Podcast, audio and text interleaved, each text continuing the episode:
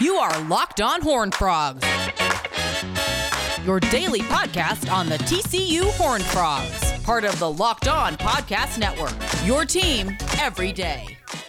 Welcome into Locked On Horn Frogs, your daily TCU podcast. It is Friday, February 5th, and we're talking TCU athletics as we do every day. And yesterday I put two podcasts up, and one of them I thought was really good. I spoke with uh, Matt is Bear, um, who is from Matt uh, from uh, excuse me, our Daily Bears, the SB Nation site, and I thought he had some really good insight on that TCU Baylor matchup that was scheduled to go down uh, Saturday afternoon.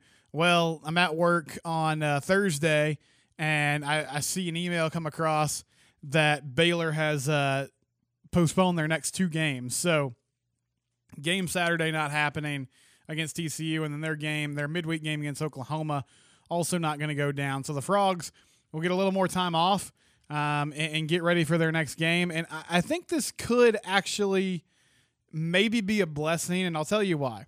So they're coming off the big win against Oklahoma State. And that was a fantastic win.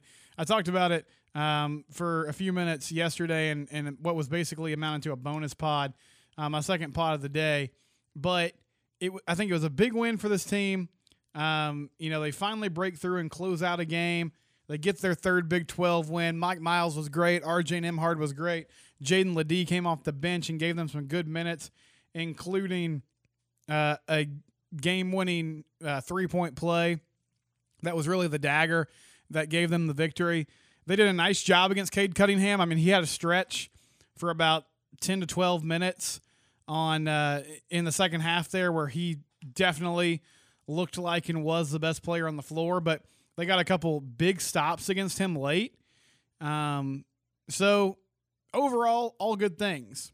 And now it sets up to where their next game is on Tuesday night against Iowa State. Iowa State is currently winless in conference play. They did push West Virginia a little bit in their last game. And one other thing I'll say about Iowa State is it looks like recently they got their best player back and he's starting to play well. Solomon Young, who is a load inside, 6'8, 255. Uh, he's a big time player. He's got huge size. He can score in the paint. He's averaging 12 points a game and five rebounds a game. So he would be a tough guy. He'll be a tough guy to match up with. But Iowa State hasn't won a Big 12 game yet. So an opportunity to win again, get two wins in a row, and maybe you can string some wins together. Now, of course, you're going to have to play Texas next Saturday, which is a really, really good team, top 10 team. But here's why I say it might end up being a good thing. Uh, they sweep Oklahoma State, which is a funny thing. They've got three Big 12 wins, two of them are against the Pokes. And I saw Jon Rothstein tweet this last night. And John's kind of a goofy guy. He covers uh, college basketball for CBS Sports, but he knows college basketball really, really well. And if you don't know who I'm talking about and you're on Twitter, Jon is a guy who it seems like all his tweets are scheduled tweets because he'll tweet the same thing over and over again, depending on the day. Like, for instance, when TCU wins a big game, which those have been few and far between this year, I know, he'll tweet out this little catchphrase, the Jamie Dixon factor. Uh, when when West Virginia wins and Bob Huggins with their pressure defense, he tweets something to the effect that amounts to like uh, West Virginia tougher than a three day weekend with your in laws and he's just got little quirky phrases like that. You know, it, it, down the stretch in March when things get crazy, he'll tweet, "This is March," and he gets really excited. But I went to Jon's Twitter feed this morning because I wanted to see if he tweeted anything about TCU after they beat Oklahoma State. I wanted to see if he sent out the Jamie Dixon factor tweet, which is silly and, and kind of nerdy, I know, but I just wanted to see if he did it. But I come across this instead.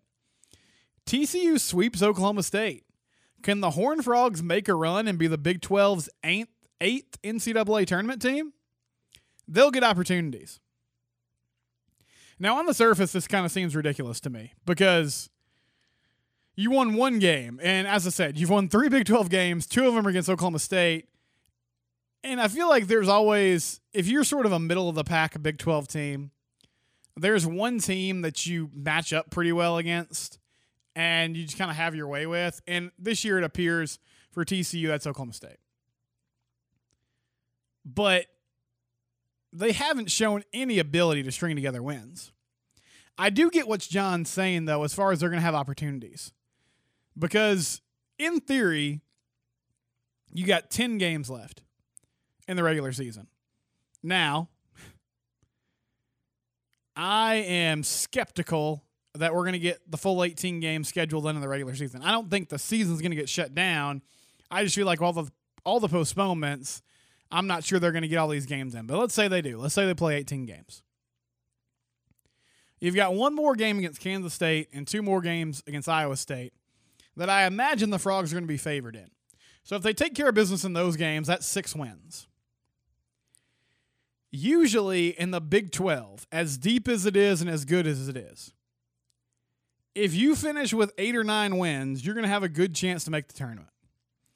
So if they take care of their business in, in those three games and have six wins, then you're talking about pulling off two upsets against the likes of Baylor, Texas Tech, West Virginia, Texas. You play Tech twice. You play West Virginia, Baylor, Texas. I don't know if they can do that, but I'm just saying there is a path. I'm not sure if it can be done. I don't have a lot of faith that it can be done because this team hasn't shown me that they can step on the floor and beat really good basketball teams. They gave Missouri a scare, could not close it out.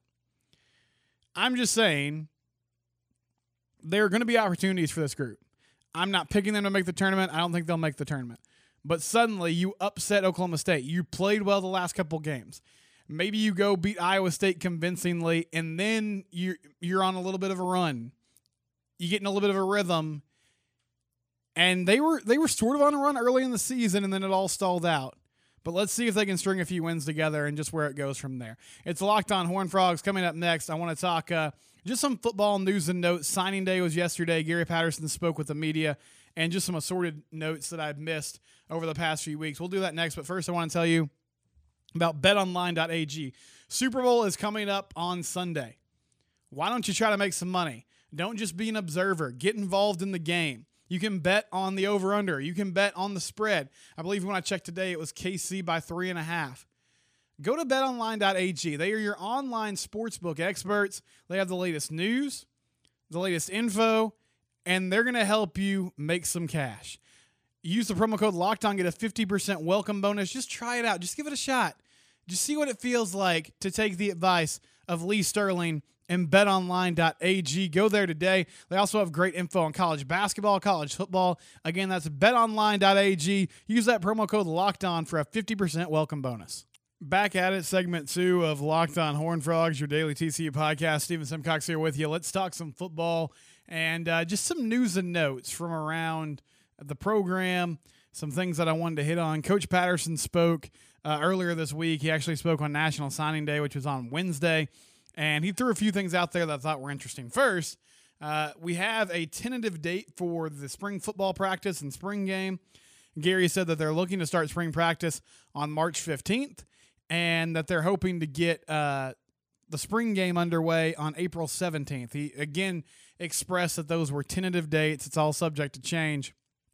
But they're going to start a little bit later than normal. And the reason that they're doing that and the reason they want to uh, schedule the spring game for April 17th right now is there is a possibility. Right now, recruiting is still in a dead period. Recruiting is still going on. It doesn't mean that it's not. Obviously, signing day happened, but players, uh, recruits cannot take official visits on campus.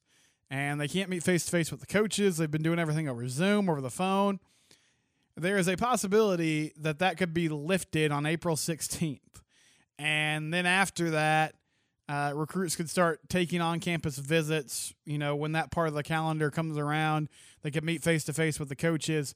And if that was the case, then TCU could have some uh, recruits on campus for the spring game, which is always a you know a big recruiting date. It's a big recruiting day. It's a chance to get guys there, um, let them take a look at you know the personnel they have, the systems they're running, look on campus, see where they want to be, all of that. So they're, they're hoping that by holding out until April 17th, they can get some recruits on campus, which I think would be a big deal for recruiting.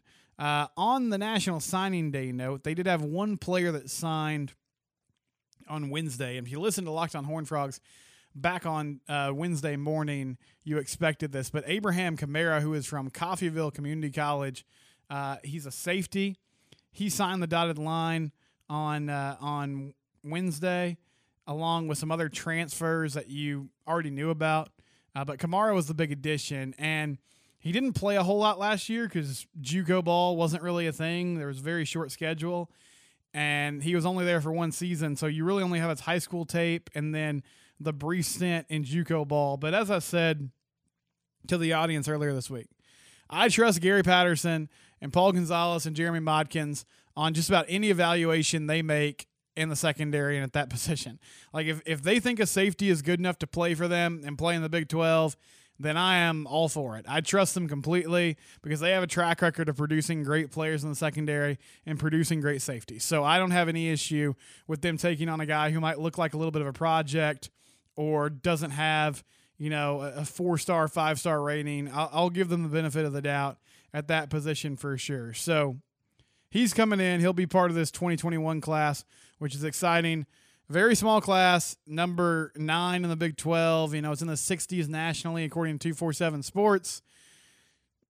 I don't love that, but I mean, I understand that one thing Gary mentioned in the press conference was if you look at individual players, if you just kind of look at the individual player rankings and you take out the number of players that they had, then it actually grades out as a top four, top three class. So if you just look at the individuals they gathered, there's some talent there, but there weren't a lot of players that they signed this this cycle, so it doesn't look nearly as good as it has in the past.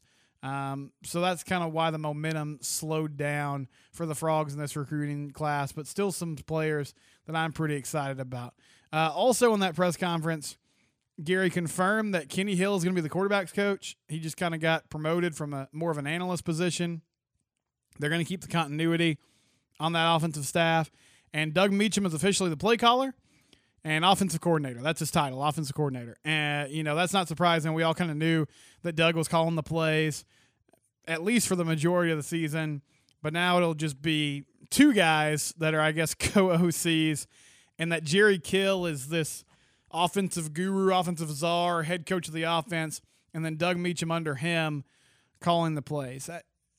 I, I, like the fact that I'm not happy that Sonny's gone because I do think Sonny Cumbie uh, was pretty valuable to this program, even though I know he became public enemy number one for the frustrations that fans had with this offense through the years.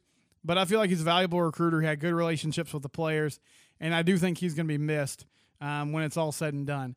I'm excited though that this is Doug's offense, along with you know I guess kind of the the big philosophy, big picture philosophy coming from Jerry Kill, and what can uh, you know what he, can he do sort of now that he has taken the reins and it, he's fully in control.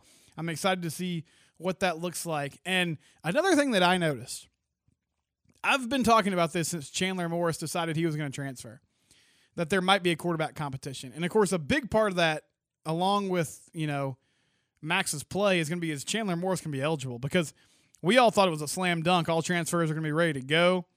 But the NCAA still hasn't approved it. So we'll have to see what they end up deciding on transfers and their eligibility if you're not a grad transfer. But Gary said this in this press conference. He said the chemistry on offense has been unbelievable. Going into January and February has been awesome. Got to give Max a lot of credit. I think he has great days ahead of him, and he's been an unbelievable leader with the offseason work. So, singling out Max Duggan and saying that Max has been a great leader, that's intriguing to me because I know, I mean, we know for a fact, or at least it seems like, when it comes to these quarterback competitions, when there has been one, Gary leans on two things. And this is Gary I'm talking about, not the offensive staff. Gary really leans on two things. One is who turns the ball over the least? Who can I trust to take care of the football? And the second one is experience and leadership. So if he sees that Max is the leader, I think that's a really good sign for Max Duggan and gives us a pretty big clue on who's going to be the starter. I, I just I think that's a big deal for Gary. Who who's stepping up holding guys accountable, leading the way on offense. So I just found that note interesting as we hurtle towards the offseason. And I think there's an opportunity for Chandler Morris, but that kind of gave me some pause when I saw that earlier this week. We'll come back. I have some more football notes. I also want to talk some baseball before we sign off. This is Locked on Horn Frogs. Before we do that, though, let me tell you about Rock Auto. Uh, I've said this before. I'm not ashamed to say it. I am pretty clueless when it comes to cars. I just I don't know a lot about them. I don't know much about how to fix them. I can pop the hood. I can drive my car to get my oil changed, and that's about the extent of what I should and can do. That's why I love rockauto.com because it makes it easy for even people like me to understand what's going on. They have a great selection of parts. They let you compare manufacturers, compare prices. It's all the parts your car will ever need. If you're overwhelmed at the prospect of finding exactly what you need, go to rockauto.com. It's what mechanics use, it's what do it yourselfers use. So it's not good just for people like me, but anyone. When you go to rockauto.com, see the uh, how did you hear about a section and make sure you check locked on so they know that we sent you. RockAuto.com, reliably low prices, the best in most parts your car will ever need. Final segment of the day, final segment of the week here on Locked On Horn Frogs. I'm Steven Simcox, your host, and uh, let's let's scatter shoot a little bit. I want to hit a couple different things. First off, I need to say the TCU women also play this weekend. Women's basketball they take on Kansas, and that game is on Sunday at 1:30 in Lawrence. And uh, KU is is currently actually playing Baylor as I'm recording this, and they were down 10 points at halftime. But TCU beat Kansas in Fort Worth. A chance for them to go to Lawrence and win that game. They are playing better as of late. Played West Virginia pretty close, and West Virginia is 21st in the country.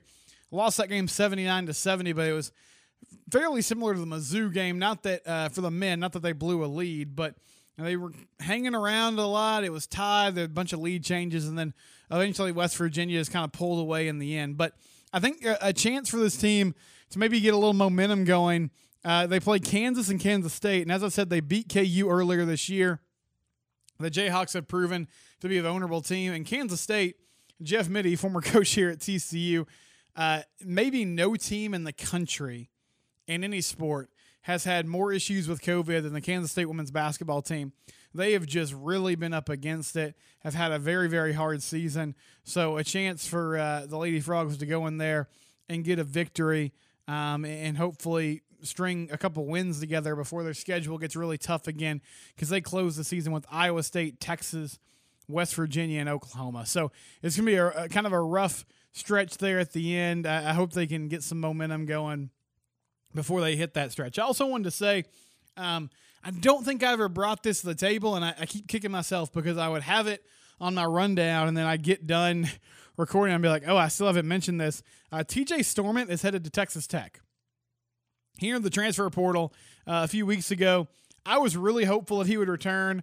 I know at one time I said I thought he was maybe the most important player as far as whether he was going to return or whether he was going to head to the NFL. And I really thought those were the only two options. I didn't factor in the fact that he might use the transfer portal. He is a player that's transferred a lot. So he's going to reunite with offensive coordinator Sonny Cumbie at Tech and play in his system again. And I wish TJ the best. I mean, I don't have any ill will towards him. Just disappointed the Frogs couldn't keep him uh, around for one more season because I was really hopeful for his ability to stabilize the offensive line. I know they brought in some transfers. Uh, but if you look at it, I, I think it's going to be okay. I, I feel like they can work around it. They've actually lost a number of uh, of of players of the portal in that offensive line position. Kellton Hollins, um, obviously Storment, and then uh, Wes Harris that I know for sure. And there might be one more that I'm I'm missing. I feel like there is one more guy that I just can't place right now. But they've lost a few offensive linemen to the portal, which will be intriguing to see how it affects their depth. And you always want depth at that offensive line position because it's such a physical spot on the team. You know there's going to be some injuries. There's going to be some guys that are banged up and bruised throughout the year. Moving on to baseball. Let's talk uh, TCU baseball. Jim Schlossnagle had some media availability today, and I want to hit on a few things – that I thought were interesting. And these notes come from Billy Wessels, who was on that uh, call earlier. He was kind enough to recap some of the uh, news and notes that went down from this press conference. Here's something uh, that I found intriguing. When I've been thinking about the starting rotation, Chuck King has been somebody that I've plugged in because he's been a starter the last few years. But Schloss actually told the media today that a possible opening week opening weekend rotation is Johnny Ray, Russell Smith, and Austin Krob. Now, Russell Smith, we know he's got electric stuff. It's just hasn't been able to stay real healthy. Johnny Ray looked really good early in the season as their number one starter. And then Krob is another guy that can really, eh, you know, throw the ball and, and get it up there with high velocity.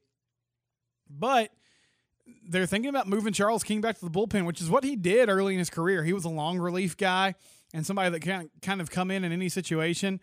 What it gives him the ability to do, I think, is now if, if you pull that off and those three guys are good and uh, can be in the rotation for the majority of the year, then Chuck King, Marcelo Perez, and Haylen Green, you could move them around, and, and, that could be the back end of your bullpen, and that could be really salty. Haylen Green was an absolute monster last season, and you know the fact that he didn't get all Big 12 recognition is disappointing. I know he said uh, in the press conference today because some players also talked, and he said that yeah, it's something that they talked about. They sent it to the group text as soon as they saw it that they weren't involved in that All Big 12 team, that preseason All Big 12 team and they're mad about it, and they're going to try to prove some people wrong.